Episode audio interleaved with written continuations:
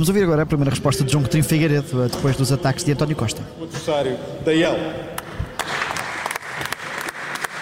Mas dirigiu uma pergunta e eu não resisto, até porque formulou em termos cinematográficos, baseando-se na Guerra dos Tronos. Eu quero perguntar-lhe o que é que o PSD, ao dizer que não é tempo de eleições, está à espera que aconteça o quê? Que evidência do inverno está à espera que aconteça para defender que é tempo de eleições.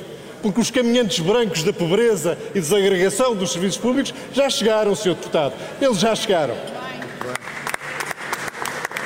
Sr. Deputado Porfírio Silva, já ouvi a melhor forma, devo dizer. Revanche.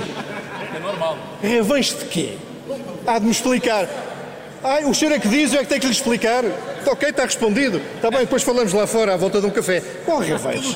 Qual revanche? Diz, diz esta coisa extraordinária. Os liberais e os miguelistas, né? deve ser aqui à minha esquerda, os, vão votar juntos, que é uma vergonha.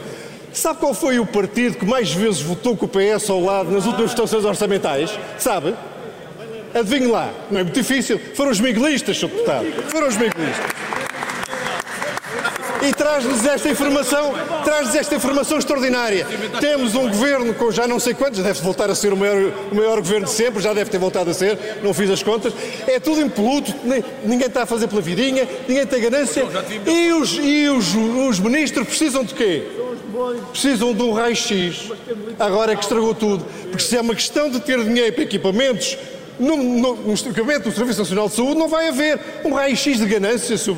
Deputado. Explique-me lá o que é isso. Basta, basta olhar para o currículo das pessoas e não nomear pessoas que já foram arguídas, não nomear pessoas que estão acusadas em processos e não nomear pessoas que acabaram de receber indemnizações de meio milhão de euros. É simples. Mas não há ganância, não.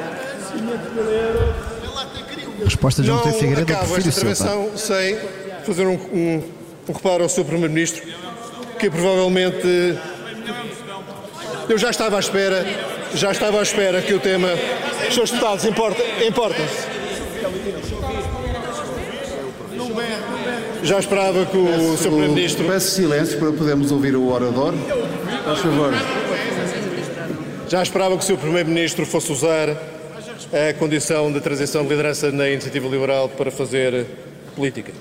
Portanto, de acordo com a sua interpretação, alguém que não se recandidata a um cargo perde direitos políticos e autoridade de criticar, de criticar e de chamar a atenção para uma série de assuntos que, aproveito para dizer, não desdisse um único dos factos que eu atribuí, eh, atribuí naquela pergunta, daquela tribuna. E, portanto, quando pergunta se o governo deve ser avaliado pelos resultados ou pela sua composição, a resposta é obviamente pelos duas, porque a composição está em desagregação e os resultados são a miséria que eu tive a oportunidade de explicar. E é por isso, sem revanches, sem cálculos políticos, sem alinhamentos com ninguém, que achamos convictamente que esta é a altura de mudar de governo e essa altura é agora.